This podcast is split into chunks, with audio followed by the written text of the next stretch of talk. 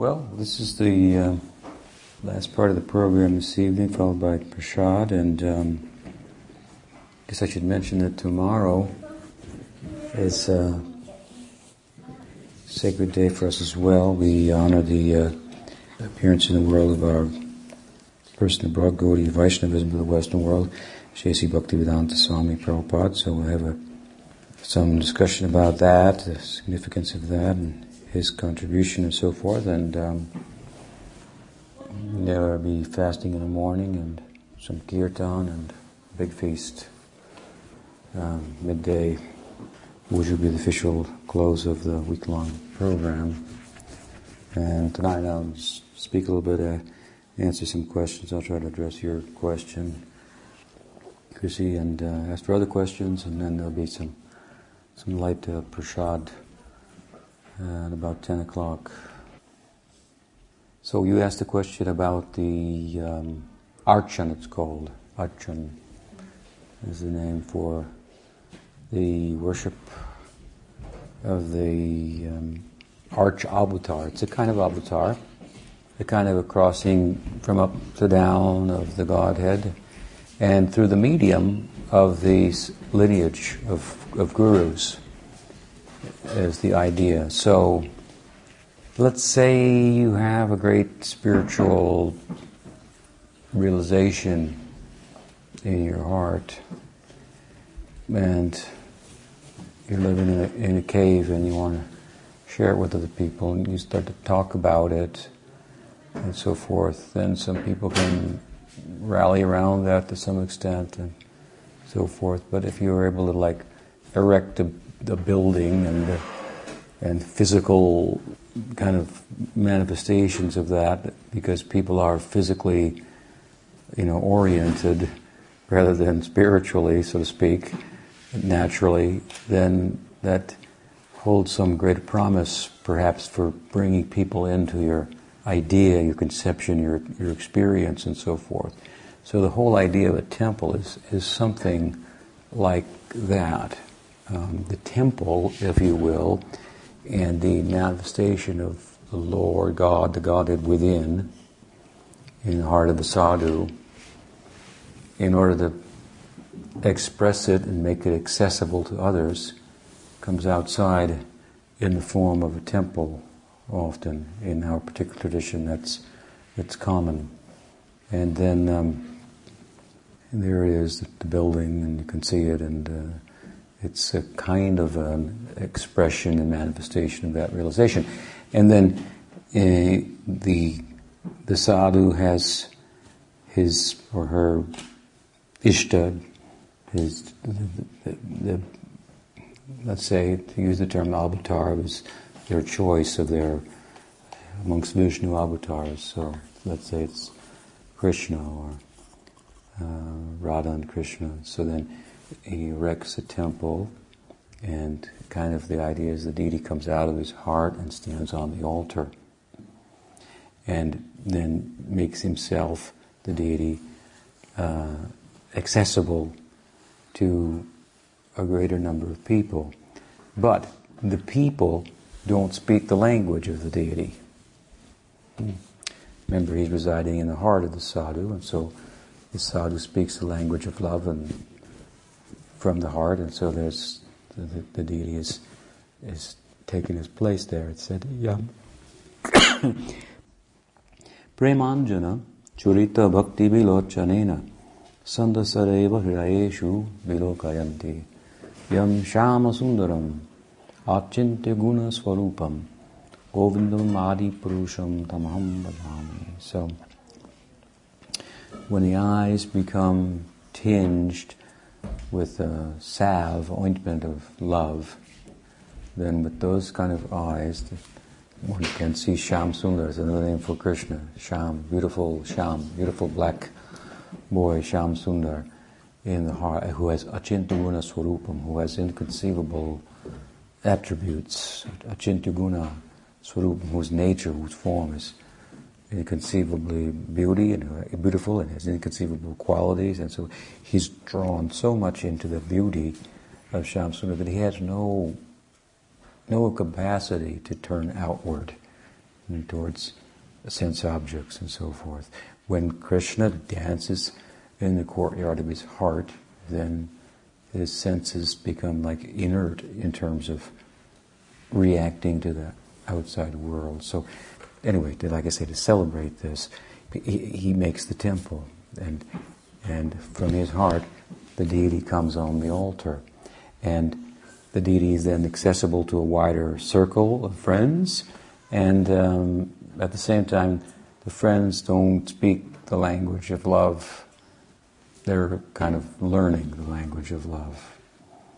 And so what we're talking about is kind of a an interim between the spiritual inner experience beyond the duality of, of, the, of the mind and the senses, and the world of the mind and the senses, an interim realm where there are material elements like buildings and wood and so forth. When the deity is made of stone or metal or paint, and what may be the case, apparently, ostensibly, and these are all material elements, but they have their origin somewhere else, in eternity, in, in the spiritual heart of the sadhu.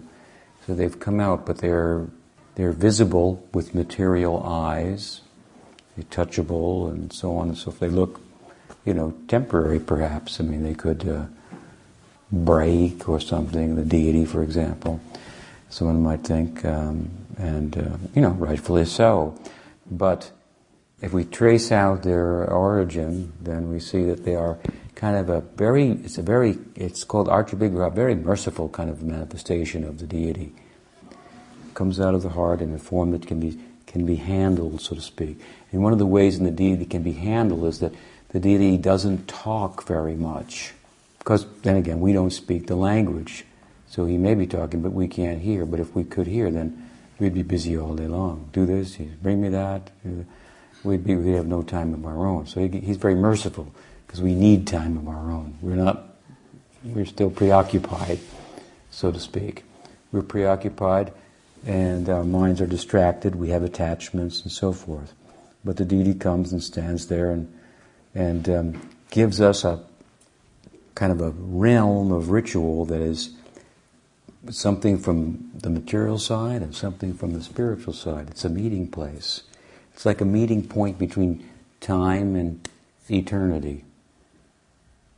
So at that meeting point, for example, the deity looks temporal, but if you look at the deity and approach the deity through the ritual kind of procedures and so forth, you experience eternal, eternality and more.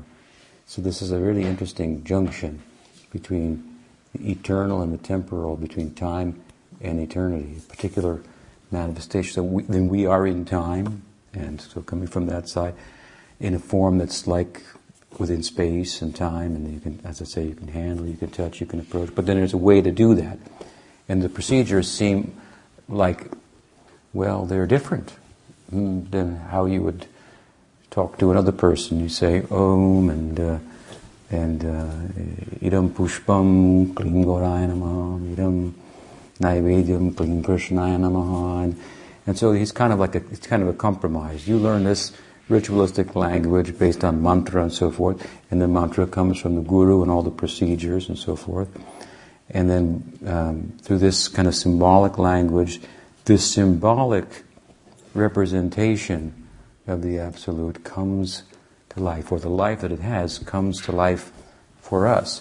And as I said before, it's very kind of very generous manifestation of the Godhead, because if in order to really perceive and experience God we have to go within rather than without, so to speak, then that requires controlling the mind, right, and withdrawing it. Dharana, dhyana, pratyahara, dharana, all come before dhyana, and dhyana of the time turns into to samadhi. So it's not easy to arrive at, at all that. There are distractions and so forth. So you can sit down, for example, and meditate on your mantra. And we also do that. We have mantra, we have japa mantra, and, and uh, Krishna Nam and Krishna mantra, different mantras given at the time of initiation. And we give mantras that correspond with the deity. and give one an eligibility to participate in this ritualistic uh, realm, so to speak. But it's very generous because, as I say, I mentioned, I think the other day, that you try to sit now and control your mind, so that's not that easy, and uh, you can do with the help of the mantra and concentrate on the mantra and so forth. But, you know, people fall asleep during meditation too, mm-hmm. and they get distracted by other thoughts, and they're real restless. They have desires, so they're restless. And so they have to get up from sitting. So the deity, there's all kind of procedures that kind of correspond with, with um, for example, uh, classical yogic uh, procedures of, you know, you have to embrace some yama niyama, you have to do some some buddha shuddhi, which is like um, pranayama, hmm? to enter the altar, and then um, you have to...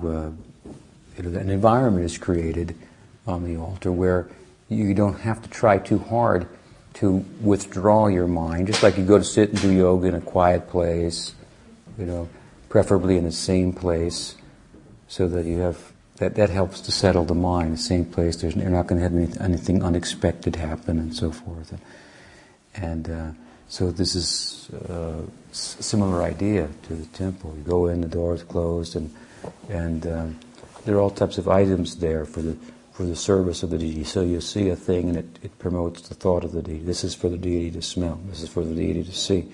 This is for the deity to taste, and so forth. And um, and so we may think of something to smell and something to see and something to taste and so forth. But we're bringing all these items of the senses that normally take us through the medium of the senses, us, our consciousness, to the sense objects, and attach us therein, and uh, and so forth, and, and delude us. So here we have all these sense objects that you are in proximity of, rather than having to get away from them. Nice smelling incense, and beautiful flowers, and they have a scent, and, and the nice foodstuffs cooked, and brought in on a nice uh, decorated plate, and so forth. It looks good, smells good, and these are all... Oh, and, and, and the consciousness then that is cultivated is, it's all for the deity. It's all for the deity. So you're bringing in all these sensual items, and this is your kind of pratyahara, you're withdrawing your own senses because these are for somebody else. I'm doing it for somebody else. And so you offer the food and the other procedures, the whole everything. We, everything you do as a human being, almost, uh, we do for the deity. We, we wake the deity, we bathe the deity. We offer different items, toothbrush included, and and uh, and um, towels and so forth, and nice foodstuffs, and at different times of the day. We entertain the deity. The deities are are you know widescreen here. That's what it is. We come before the deity to be seen, and then to perform kirtan, song. We sing. The songs are full of his names. His names are connected with different leelas.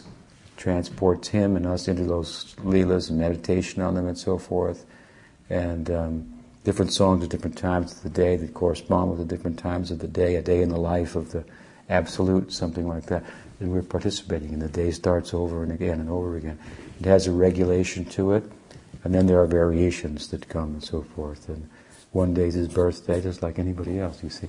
And so it's uh, it's it's it's it's very. Uh, Consuming. It's, if you go to offer the arati, for example, then you have to pay attention, and you, and you offer the scent. So the scent is being offered with the incense, and for example, and the, the sound. Ooh, the conch is being the sound is offered for the ether. And so you're really what you're doing is you're dissolving all these elements: earth, water, fire, air, ether.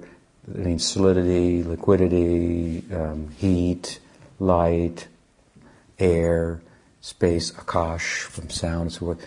You're dissolving all these elements, which are the which make up the body and our our kind of covering.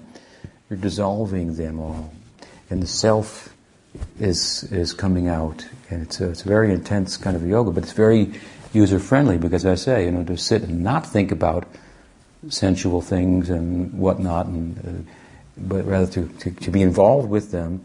And offering them and so forth. It's very kind of uh, user friendly, and everybody likes entertainment, and so you know there's singing, there's dancing, there's there's cooking, and it's all yoga. And it's all centered around the deity. And so it's, in, in one sense, it's a little removed from deeply sitting in trance, but not everybody can deeply sit in trance very readily. And again, those that do in the context of bhakti, they get excited too. They get, you know, that ecstasy, I said, is something that needs to be shared and so forth. So the temple and the arch, and therefore we sing, Sivigrahara dhananityanan singara tanmandira mahajanaru yuktasya bhaktam chaniyunjatopi bande gurosi chalanadavindam. So in our lineage, this is one of the things that the gurus do. They establish these kind of temples and altars and so forth, and engage the students in all these procedures. And um, it's it's not a dry thing at all. It's very experiential. Uh, it's it's very, very powerful. It it's it really does consume the mind. You can ask any student of mine that's ever done deity worship, and they'll tell you that was some, yeah that they really get a you know a, It, it's kind of a, a buzz from that. You know, they get they get they get absorbed. Actually, it has great potential to absorb. They get experience that makeup, material makeup of the self, uh, the, of the material self, constituted of earth, water, fire. It actually dissolves to some extent in this this context of this worship, and they feel themselves coming out. Hmm? And so, it's very, very powerful. So they get very attached to the deity, and they cultivate that attachment, and they grow in that, and uh, and uh, they uh, they begin to see things then in relation to the deity. They go shopping for the deity. I mean, that's pretty friendly kind of yoga. People like shop, you know, and it's like, oh, let's just shop, something like that. So they go and they they can they can buy find things that, you know, for the deity and so forth. And when they do. Also, you can throw whatever you want, any amount of money at the deity. It sounds maddening. There was a one of my gurus, Bhakti Rakshakshida Devi Goswami Maharaj, uh, his guru Maharaj, Bhaktisiddhanta Saraswati Thakur, my Param Guru, they were building a temple in Calcutta. And previous to that, in our tradition, there were no temples outside of the holy places where, like, Krishna appeared in Vrindavan, where Chaitanya Mahaprabhu appeared in Navadvip and so forth, or in Jagannath Puri. All the Gaudiyas were in these places, and they had temples there, and they stayed out of the, you know, the, the cities. And of course, for years there weren't these kind of cities. But as the British came and and the Industrial Revolution and so forth, and then there were big cities in India. So that the sadhus, they tended to stay out of these places. But this Bhaktisiddhanta Saraswati Thakur, he he decided to go into the city and, and with this kind of feeling that I'm talking about, and make a temple there, and. Um, share this kind of idea with um, the, multi- the masses and so forth. So anyway, they were building this temple, and it was uh, made out of marble, which was not that cheap, and in those days it was even more expensive. And these were sadhus. They didn't have any money. I mean, he just he spoke, and people and, and uh, people came and joined him, and there's there's no you know payment there. Whatever you could gather by sharing of your ecstasy and enthusing people would be what you would live on. So there they were in Calcutta, his students, and they were going out begging for the, to the people to, to give funds to build a, a temple. And um, so they had no qualms about asking, because what they were doing was they were asking people to give up their, really their attachments themselves. It's a piece of themselves they're giving, right? I mean, where you give your money, you go there and want to see how it's going to be spent, and you're going to kind of follow it. So, so. Um, They were like, somebody, sometimes they get a comment like, you know, you're throwing all this money, you people, Yoda people are collecting at this, like, stone, you know, a marble building and uh, and an altar and a, and a deity, but, you know, this could be spent in, you know, so many other ways. I mean, there's, you know, you could feed hungry people, you could do this, that, and the other thing, and so forth. And, Puja Raga Patakola Bambi Matala Sarajan Kirtanarange. Their, they said their their idea was that the hunger, that's not a stomach problem, it's a consciousness problem. You'll never solve it by just feeding people. Not that people shouldn't be fed as much as possible, but the real solution is not feeding people, it's to change their consciousness. So they're throwing everything at the deity, you know, giving him a silver plate and a marble altar and all this whatnot. And it was then with the people's possessions which were going into this, were, they were being drawn into it also. So it's a, it's kind of like a fire of sacrifice, and you're throwing everything in there. You, you, you, like when we do an initiation, sometimes we do a, a yajna, a homa, fire, and things are thrown in there symbolically. But the idea is you're supposed to be throwing yourself in there. The, the altar is, the, of sacrifice is is is for you, and you've been chosen to, to be sacrificed, something like that. So you throw yourself in, and you come out anew in a different fashion. You, you, you.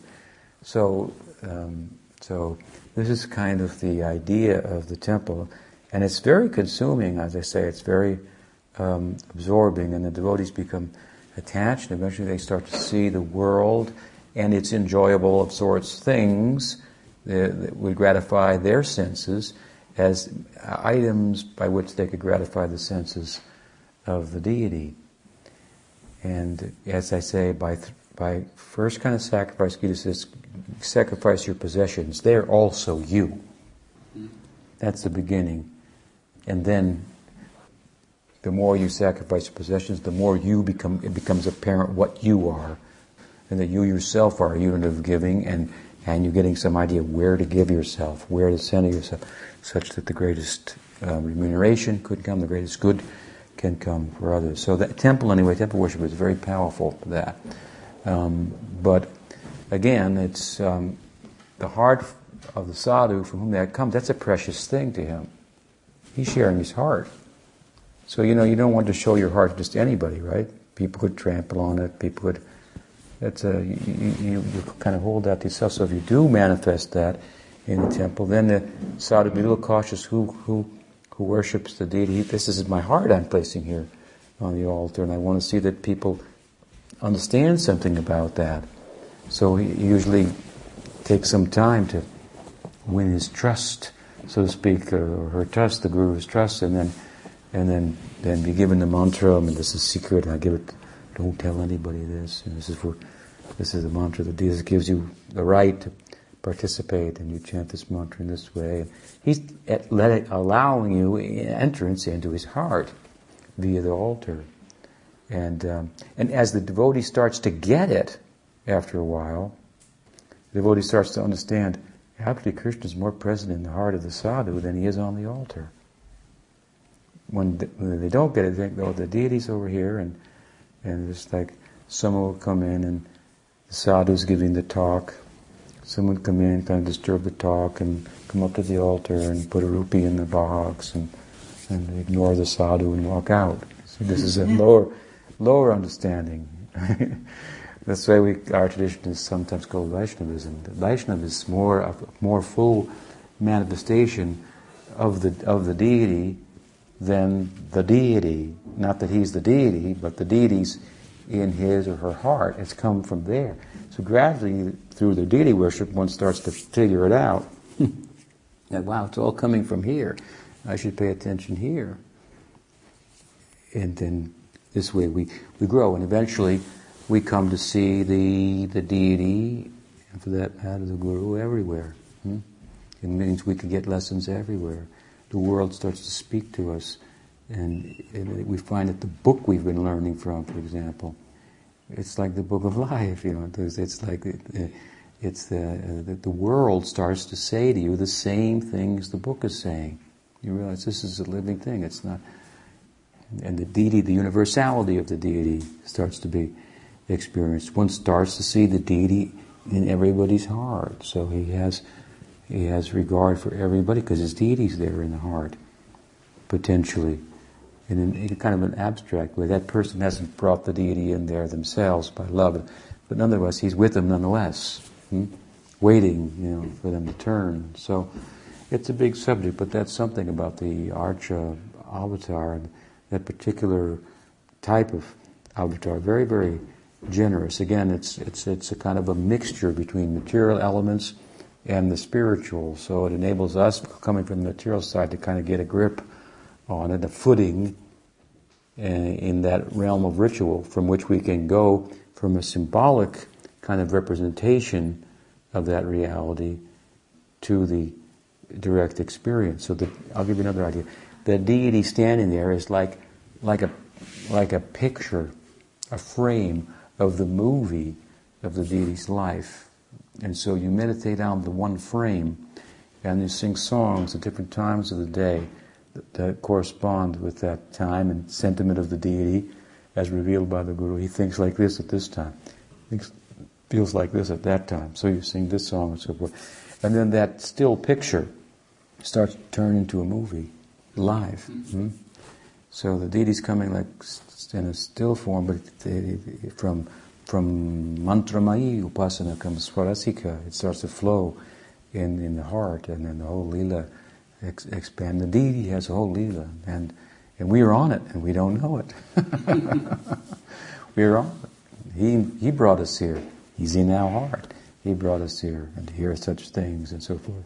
And we may doubt them, and so on. But one who has eyes to see knows, oh, that's how these people got here, and uh, he's got some plan for them, and and I should assist them. They're all his friends, distant friends, perhaps, so on. The deity's friends have come. I have to take care of them. So they think like that at the at the monastery. So it's very much the center here, in uh, in, in in all respects. And we're growing food for the deity. We're milking cows for the deity. The, deity, the cows are the deity's cows, so they're worshipable by us. We have the idea that like the trees live here. They're not going anywhere. We might go somewhere. So they're more permanent residents, and we have worshipped them. They're more well situated. The inanimate objects are like stunned in ecstasy. That's why they're not moving in this place. And uh, our minds may be flickering. We may go somewhere else. So we're on a lower level, and we should regard them this way, all the inanimate objects, and then and the deity's animals, the deity's plants, and so forth. So we become, like I say, we step from the center of the deity back to the circumference, and everyone's in front of us, and so forth. And uh, it's a worshipable kind of life, if you will. And that is what animates the world. That's what brings it to life. Because I said, as you step back rather than exploit it, you give it a chance to have a life of its own. And it has a purpose. And the purpose is, is in God's mind. So when you start to facilitate that, that's why, why Goloka is said to be everything's conscious, it's alive. That's how you bring the world alive. Goloka, Goloka, Grihete Goloka, Bhai. Bhaktivedanta Thakur said, and my house became Goloka. That's the lila abode of Krishna. I saw my house. He said, Grihete Goloka. I was doing all these things.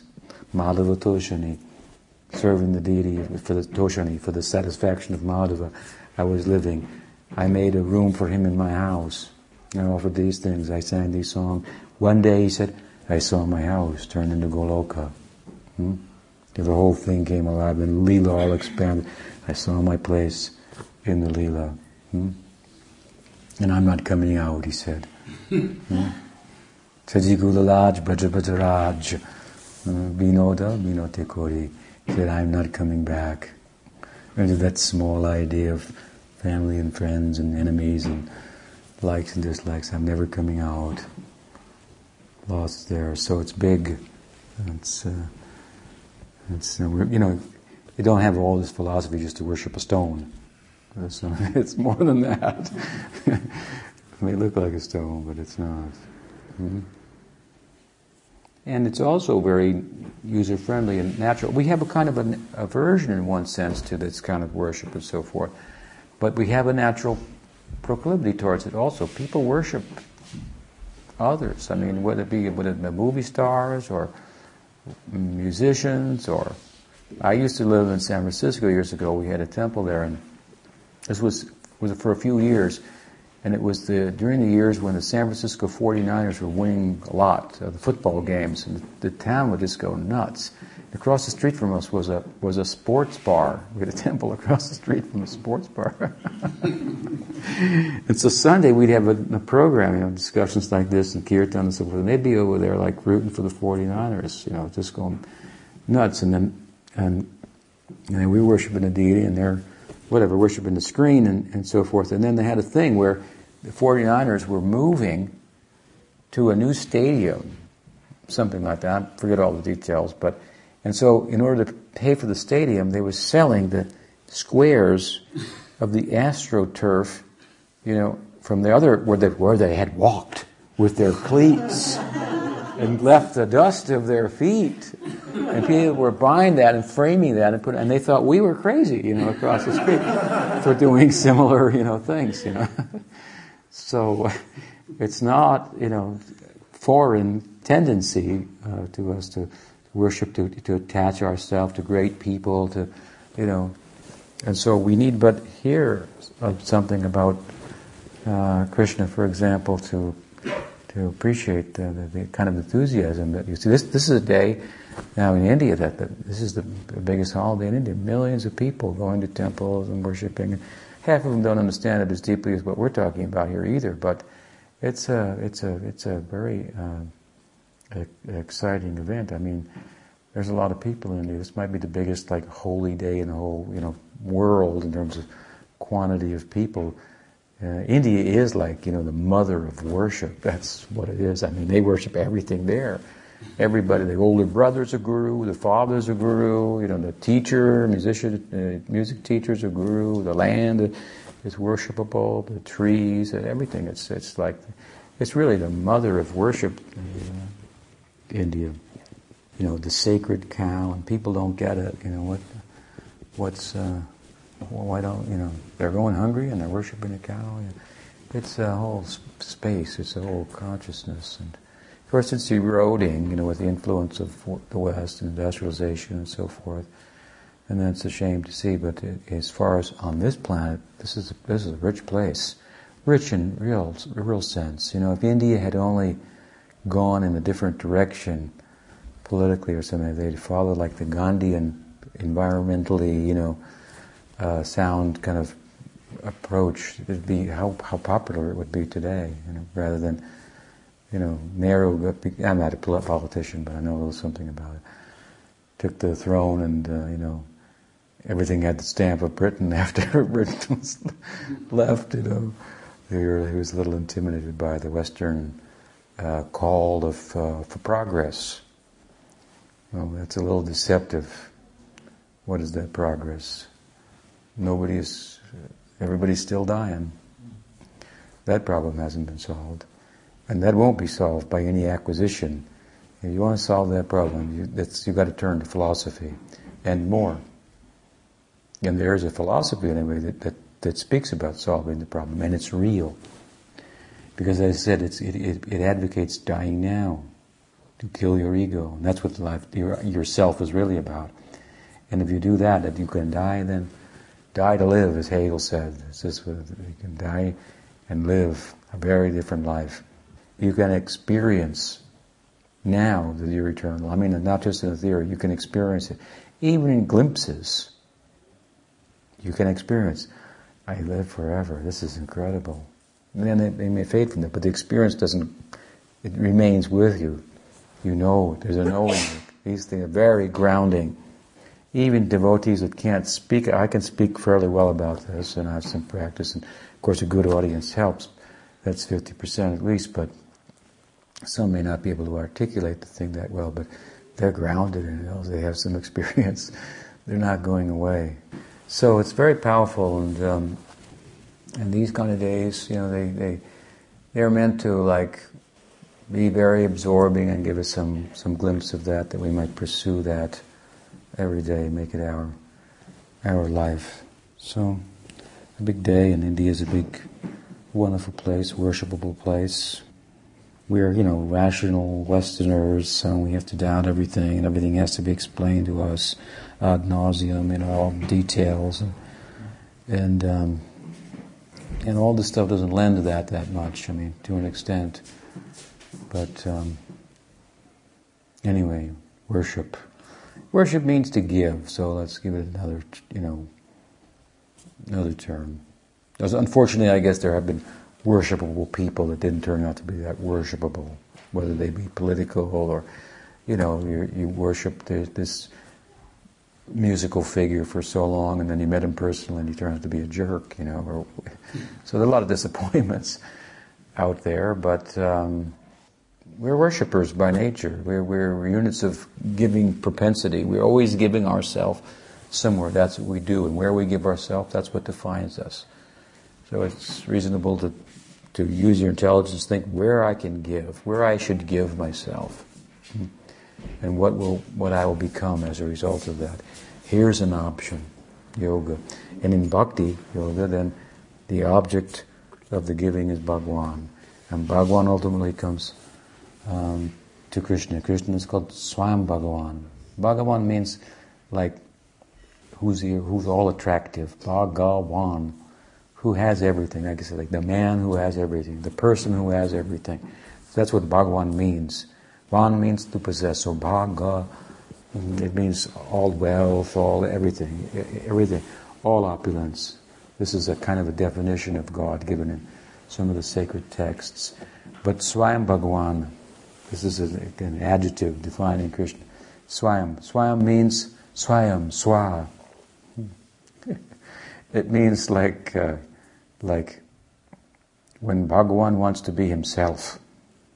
Swayam Bhagavan. He wants to get off the throne and be himself. And he wants to be around. You know, love requires some equals. No one's equal to God, but that's his problem. Hmm? Again, we're back to you know that kind of a thing. So Swayam Bhagavan, he gets off the throne and he wants to get close to people, where there can be pranay, some equal equal dealings, where they can tell crack jokes about him and he can laugh at it. You know, I mean, think about it. Being a king is not not. The, people, we all want to be, to one extent or another, be somebody, be something.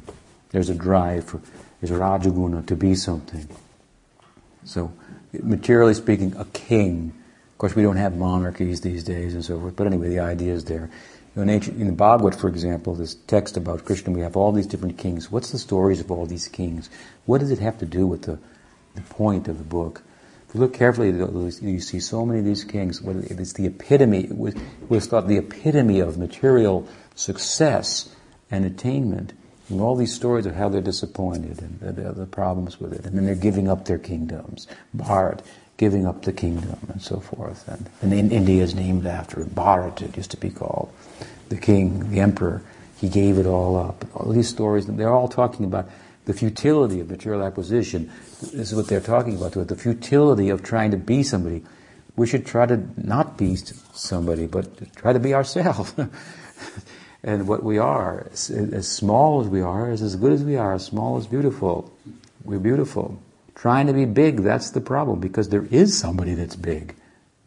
And we can't compare. Like I said the other day, if you take a small positive magnet and you put it before a big positive magnet, that small magnet is going to go whoosh, way in the other direction.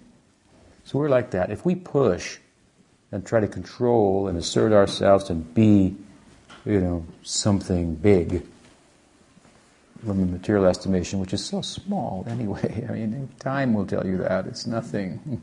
But anyway, we're deluded and we don't know where to go, so we go in that direction, try to be something. So we're pushing, but Bhagavan means pusher. That's what it means also, the pusher, the sustainer, the, the, the nourisher, the center. So if you push positively against that force, you're just going to be repelled.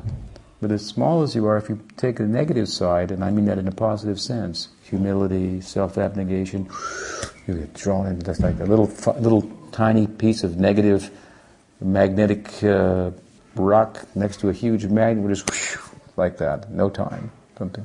So the more we move in a negative way, the more we the, the sympathy of Bhagavan is is, is is drawn out. You know, the, the best devotees are depicted, the highest devotees, the most intimate devotees, I should say, with, with Bhagavan Sri Krishna, the, the milkmaidens. They're depicted as being uneducated, simple village girls and dependent kind of disposition. And he's, they, they, just like a man might be in old times, maybe now, attracted to a, a girl says, can't get the thing done. She really can, but she says, I can't fix this. Could you help me with that? And some need. And he goes, I'll fix that for you. Sure. Who needs help? You know, oh, something like that. So he's, it's just it's a crude example. Forgive me, but anyway, we have to, we take on a negative, kind of a feminine disposition, prakriti, in relation to the purusha. We'll be drawn in very naturally. This is the idea of, of, uh, of bhakti. So, yeah, we want to be somebody. It's um, um, to make our make our stand, so to speak, and to make our mark in, in, in the world. It's it's futile. It's a hopeless cause. That's what it's being. Hare Krishna, I give up. I give up. Hare Krishna, that's not. There is somebody. Now, if I could be the friend of that somebody, then what would be my position? Suddenly, I'm insignificant, I become the friend of the person who's everything. And, and this is incredible. This is what this is talking about. You know how many souls there are? There's an infinite number. How many is that? We're just like a tiny one soul, one spark from the fire of uh, of uh, Krishna, of consciousness, the, the source. Now this source, as I said, being ecstasy personified, he wants to get off this throne. He has a position as God too. He's the pusher, the Bhagavan, and so forth. But he wants to be himself. Just like, you know, you try it, you get it, you, you become a king, okay? You become a king, and then what happens? There you are, you're the king. So you get up in the morning, and the king has risen. God, will you stop it? You know, after a while, it's just, oh God, I got to go through this routine. The king will now sit on the court, and uh, the the the, you know, the assistants will come, do do do, and read the, what happened today, king. And he's got to go through all this, all this formalities and everything, and he's just sitting there. When is this going to be over? I, you know, I'd like to be back in my chambers and just relax with. You know, so uh, with people where I can be myself. Uh, so there's a side to Bhagwan where he wants to be himself. Everybody worships me. I, I know they should. You know, that's that's the law of things because I'm great and they're dependent upon me and I'm their sustainer and I'm maintaining them and they appreciate it. Thank you, thank you. I know, you know. God, I wish I could just have a friend out of the whole thing, you know, somebody to talk to. These people, are, they got to be up here, you know, in the balcony. I'd like to be down there on the stage, you know, where things are happening, something like that. I'm frozen up here, suspended. Nobody can get close to me. That's a problem. And I'm full of ecstasy. And then they they get a part of it. They're worshiping me formally, and they're appreciating, there's gratitude, and so forth. But I want... This is this is this, I want to I want to share it intimately. So that is when Bhagavan becomes Swayam. That is Krishna, Swayam Bhagavan. So he hasn't got a big crown, a big big throne, and, and, and no, he's got a peacock for his crown. That's all. He's decorated with the with the clay, different color clays of the of the Vrindavan ground mixed with water, and he's decorating himself and his his his friends and so forth. They're herding cows and. I mean, cowherding is not like being a king. Well, there's quite a bit of difference between a, being being a cowherd person. I mean, it means like, you know, living in the, the jungle practically, in the pasture and the forest, taking care of cows. It's not a, you know, cows are dirty. They give pure milk, but they, they, they really, you know, it's like a lotus comes out of the mud, you know, it's beautiful. So the cow's beautiful and the big heart and, and giving, you know. It's called Goloka. Where Swayam Bhagavan is, it's called Goloka, planet of cows. It said, it's like, it's it's it's. There's talks. There's talk there of oceans of milk. It means ocean of affection. Cow is a personification of affection. You treat a cow nice, they just give milk, and it's so nice. And I mean, real milk from the cow, so nutritious and so nourishing and so forth. And they're giving it. We're just some grass which grows, you know, anywhere, practically. Big givers, and this Goloka is depicted like this, like, like it's uh, like a, almost like surrounded Vishnu, uh, his planet, surrounded by an ocean of milk. It means ocean of affection. The, the place is just overflowing. When we talk about it, it starts to look small. Krishna got a form. He's got friends. There's a place. Seems to be a geographical location. So in our minds, we start to think.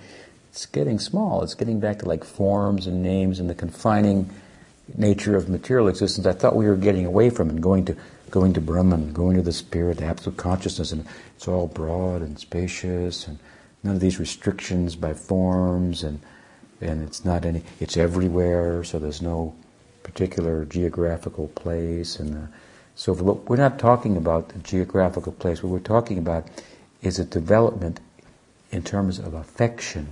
And intimacy You see, that that's what's accommodating, not just space. We feel constrained here because we're a soul or a consciousness and we're confined in a material body. We're starting to realize that as a human being. We get, we, as we come in, it's kind of a spiritual evolution to human life, we start to feel like, God, I could do anything. I mean, birds don't feel like, God, I could fly in the, like, why can't I go into the water like those fish? And fish are leaping out, why can't I fly as high as that, as that bird? They don't think like that. Consciousness is there, but the, the limitations of the body are what they are. The limitations of our human body are a little different. They're a little expanded. We have less limitations. We have a greater faculty for, for reasoning and a greater sense of I-ness, that I, that I exist as an individual. And we have a sense that we could fly into the skies higher, higher than the bird. So we make a plane and we fly in the sky. We make a submarine and go to the bottom of the ocean. And, and the fact is, soul can live anywhere, in anything. It's not restrained by really by material existence. But our identification with matter is such that we feel confined. With, with ourself is coming out. That's why we feel this. And it's a rising, so to speak. It's, it's we're on parole. Human life is like parole in the karmic, you know, prison. You're out. You've got some room here. You can do things voluntarily now. Your life is just not the repercussions of what you did wrong in your human life that put you in other species. Now you've come to human life. Now you can. You have a chance to. You have a chance to do things voluntarily. You have a chance to really consciously give and, and, and grow. Or you can, you know, abuse the responsibility. And there are consequences for that. We see that everywhere. There's life everywhere. That means there are consequences. Why one's in one body, one's in another body. These are, these are consequences. So use the human life. It has freedom. What, what, what is this life giving us the opportunity to do? I say it's giving us opportunity to give. That's what it's doing. To love. I don't say we are not humans just because we can reason, but because we can love, we can give, and that's beyond reason. You know, you would think if I gave, I would have less, but if you gave, you get more. You are more. The more that you are becomes apparent. So this is what human life is for. Yoga and bhakti in particular, that's that's for honing that skill or that, uh, exploring that rahasya, that secret of life, how to give in a scientific, kind of artful way, thoughtfully, systematically, to the center. So yeah, to be somebody. So Swayam Bhagavan, yeah, this is Krishna. He's off the throne, so to speak. And he wants that intimacy. So imagine that, a tiny spark of consciousness that we are, and the whole source willing to take on a kind of medium-sized form, if you will, for Leela, and then we can enter that and participate. I mean, how powerful is bhakti then? You have to, you can get the attention of Bhagavan, like take him off his throne, practically. It's incredible, the power of bhakti. So actually in our tradition, bhakti takes the supreme position, not Krishna. Therefore we would Jai Radhe, Jai Radhe. Radha is the personification of the highest bhakti, and and she is the pinnacle to which Krishna is drawn, and the jivas, us, are drawn. It's his meeting point. The meeting point is Radha, not bhakti. So we're shaktis, not bhaktis. We're worshipping the shakti, but we're super shaktis, something like that. So, these are some thoughts, anyway, to answer your question. What's the time now? twenty to ten.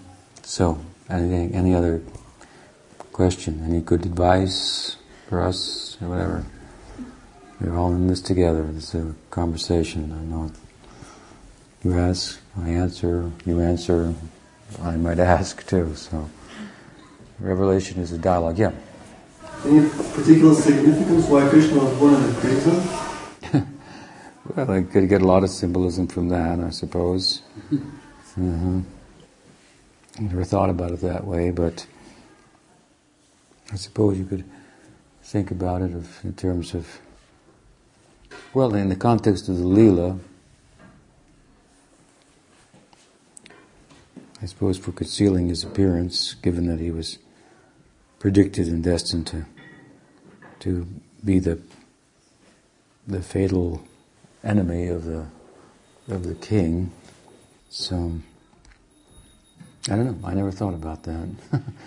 Krishna was born in a prison. That's that's part of the truth. There was an omen. And, uh, his mother-to-be and father, on their wedding day, were in a procession, and then an omen came from the sky that the that Kamsa, who um, uh, the Devaki was related to, would be, uh, who is a very pristine, kind of personifies exploitation to the extreme and so forth, that he would be killed by the eighth son of Devaki. So that was the prophecy. So right in the middle of the wedding ceremony, he decided to kill his was his uh, sister, Devaki. This is the kind of guy he was. And so then Vasudeva reasoned with him, look, that's not a good idea, and uh, it would be unbecoming, and uh, I tell you what, you know, spare her life, and every child we have we'll deliver to you, so you'll be safe. So he said okay, and then they, but then he still wasn't satisfied, so he put them in a prison, locked them up, and every child was born, they brought to him, and this is the Leela. Then, so then the eighth child was Krishna.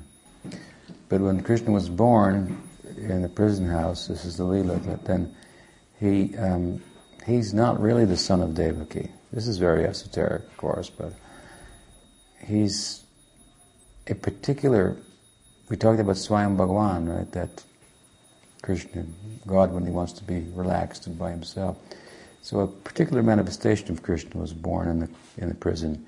He appeared with four arms, and in a mystic way and so forth in the prison. And, and then all the guards were put to sleep, and all the, the chains shackling Vasudeva, his father, were relaxed. And it's described in the Bhagavad Gita, the, the conception, the Vasudeva conception. It means pure consciousness manifest in the heart of Vasudeva, which is the name of his father, and it transferred to the heart of Devaki. That's what we call initiation, Diksha. And it manifested in her heart, and then Krishna made his appearance.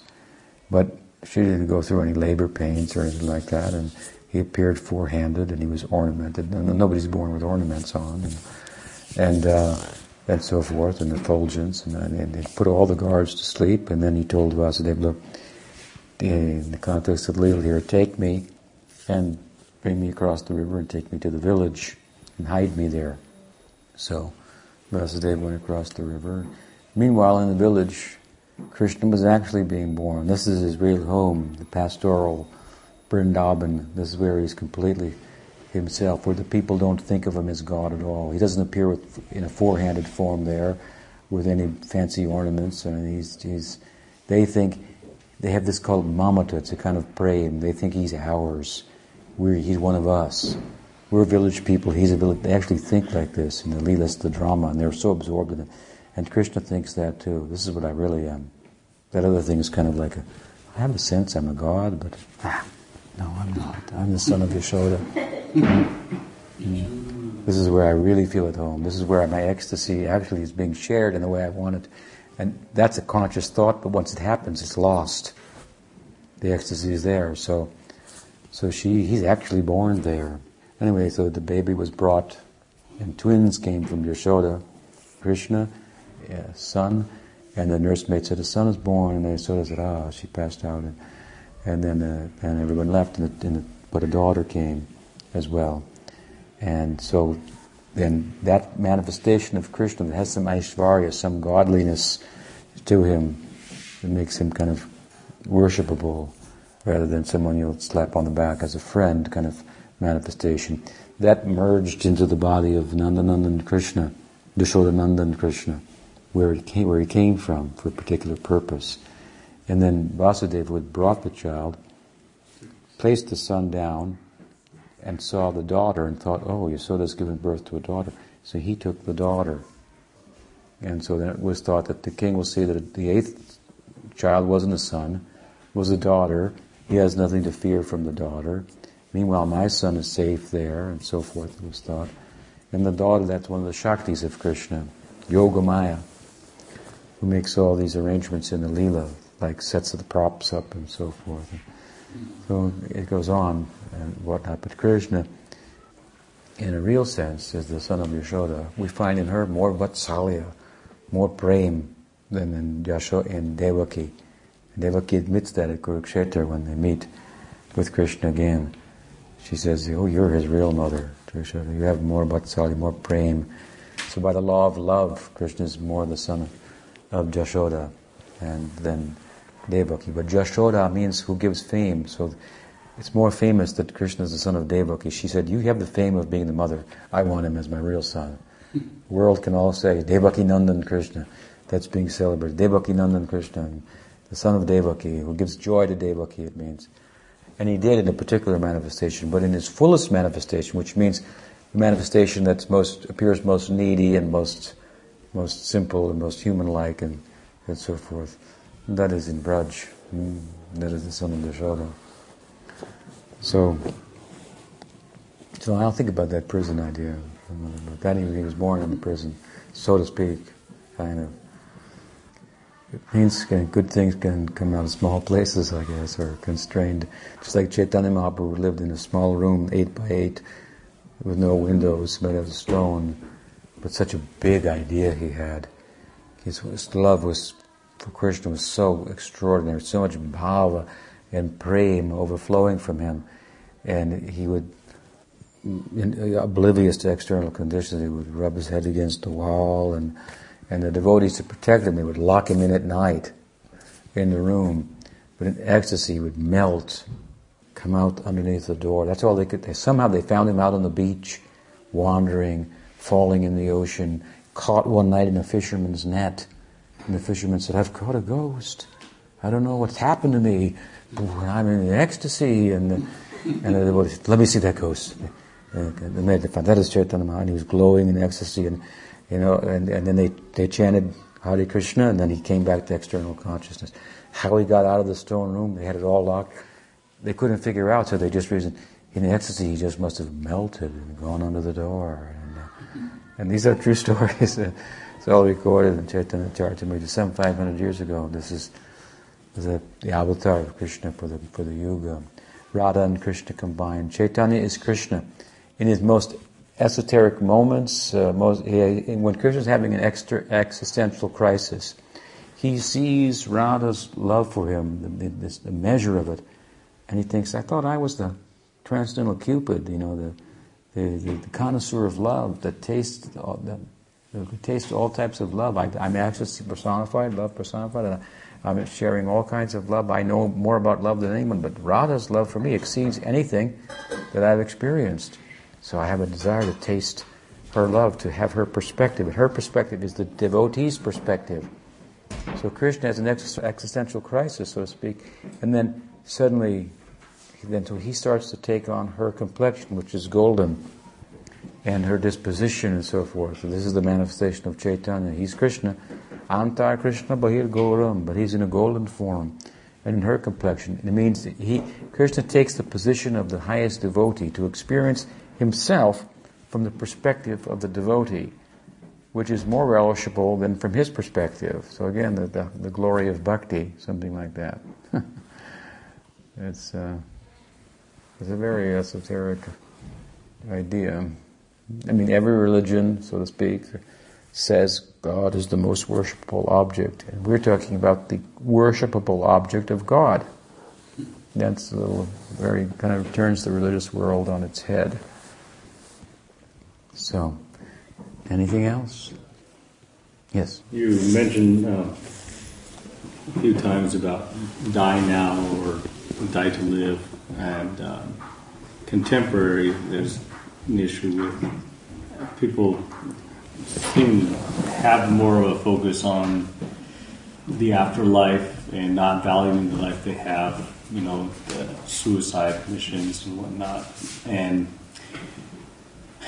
I just, I wondered what you would say needs to die, because you also mentioned that we also want to be somebody. So we have some, there's the ego, we also want to also exist as a unit.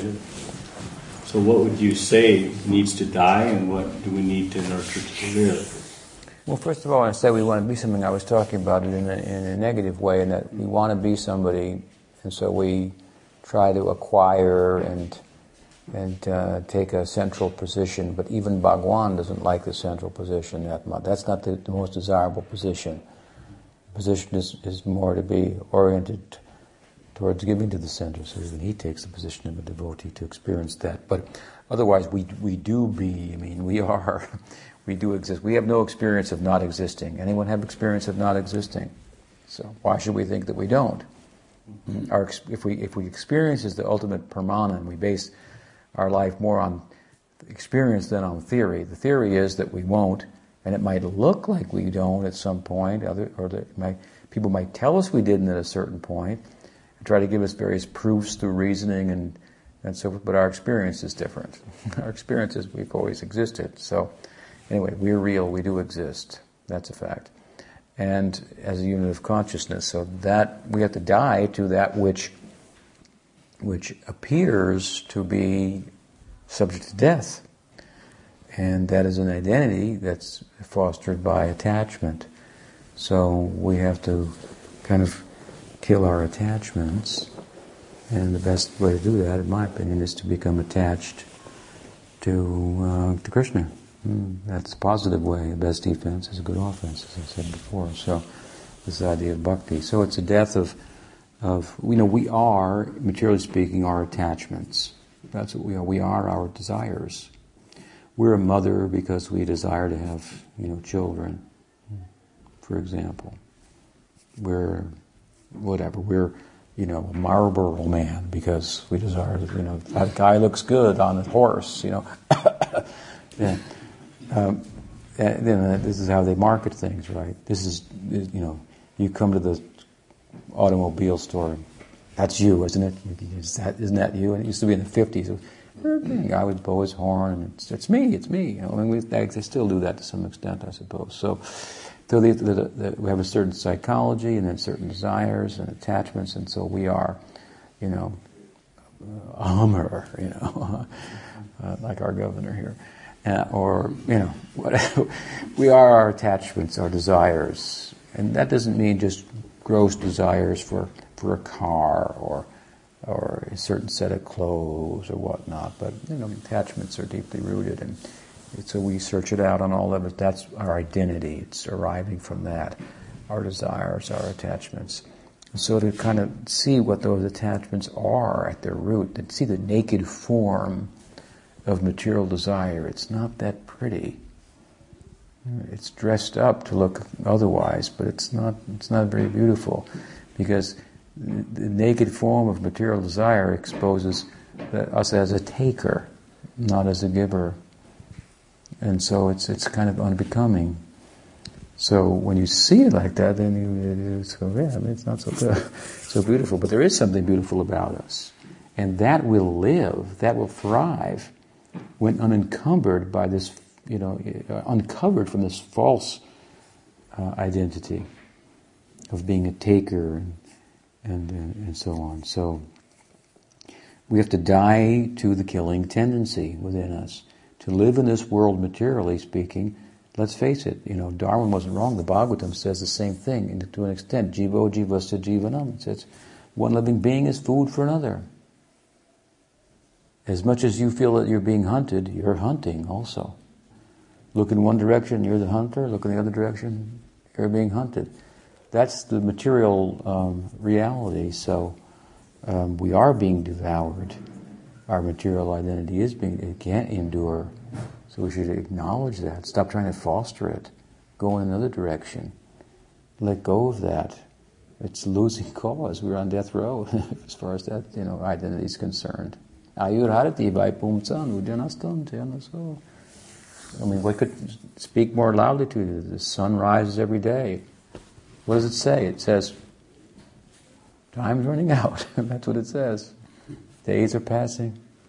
Time is, this is how the sun speaks to us poetically. Hey, you can't keep that. You can't keep doing that. Every day under such a loud way. We don't listen at all to the world. The sun is saying, Ayurharati udyanastam. So with the rising and the setting of the sun, it's saying to us, Ayurharati, Ayur, like Ayurved, life. Harati means take away. Hmm? I'm taking away your life, you fool.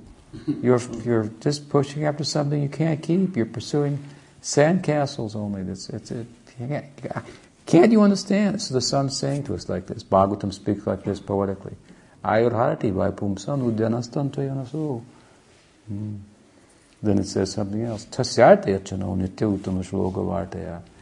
But one who's uttama shloka vartaya, who's always singing the poetry about Krishna, that person who's described by transcendental poetry, that person won't die. It says, ayurharati, no, not for him, except tasyartaya chano nitya uttama shloka vartaya. After all, what is this singing Hare Krishna, for example, Govinda Jai Jai? What is it? It's the antithesis of your egoic self. You're singing somebody else's name instead of your own. Hmm? Jai Govinda, Jai Govinda, Jai Gopal. If that won't kill your ego, then what, you know, what will? Hmm? Something like that. So that's the death. And it's, you know, that has to, you have to, you have to take the knife yourself. You know, I'll give you the knife, but you have to, yeah, you have to kill that. You have to, uh, we can encourage you to. It's it's it's it's courageous, uh, you know, call, no doubt. Chaitanya Mahaprabhu, he said a nice thing. He said, he said, if I could have attained Krishna prem by dying, how much people value their life, and we want to protect our lives and so forth, and, and we're conscientious about that, and appropriately so, you know, to an extent. Obviously, uh, so but he said, if I could have attained Krishna by dying, I would have died a thousand times without thinking. That's such a small thing. That's just, but, but, but the price is not that cheap for praying. You have to kill your ego. That won't. You can die a thousand times, and that thing will still go on. That's what's keeping the that life's going. That ego. It's keeping keeping the whole show going. So what is death? It's a, it's a small thing, material death, in comparison to this. And this is the price to pay. Yeah. But anyway, this is a friendly way, a happy way to do it. So, all right, you've been a very patient audience, and some of you have been here for a week. So this is the end of the program. We'll have some prashad, and then we take some rest, and then we'll start a little half-day program in, in the morning. And um, that'll be followed by a big, big feast. So, uh, just a little something to, so don't go to bed on an empty stomach tonight. Hare Krishna. Shri Krishna Janmastami Mahamotsabati ki jai. Gaur Bhaktivinoda ki jai. Gaur Premanande.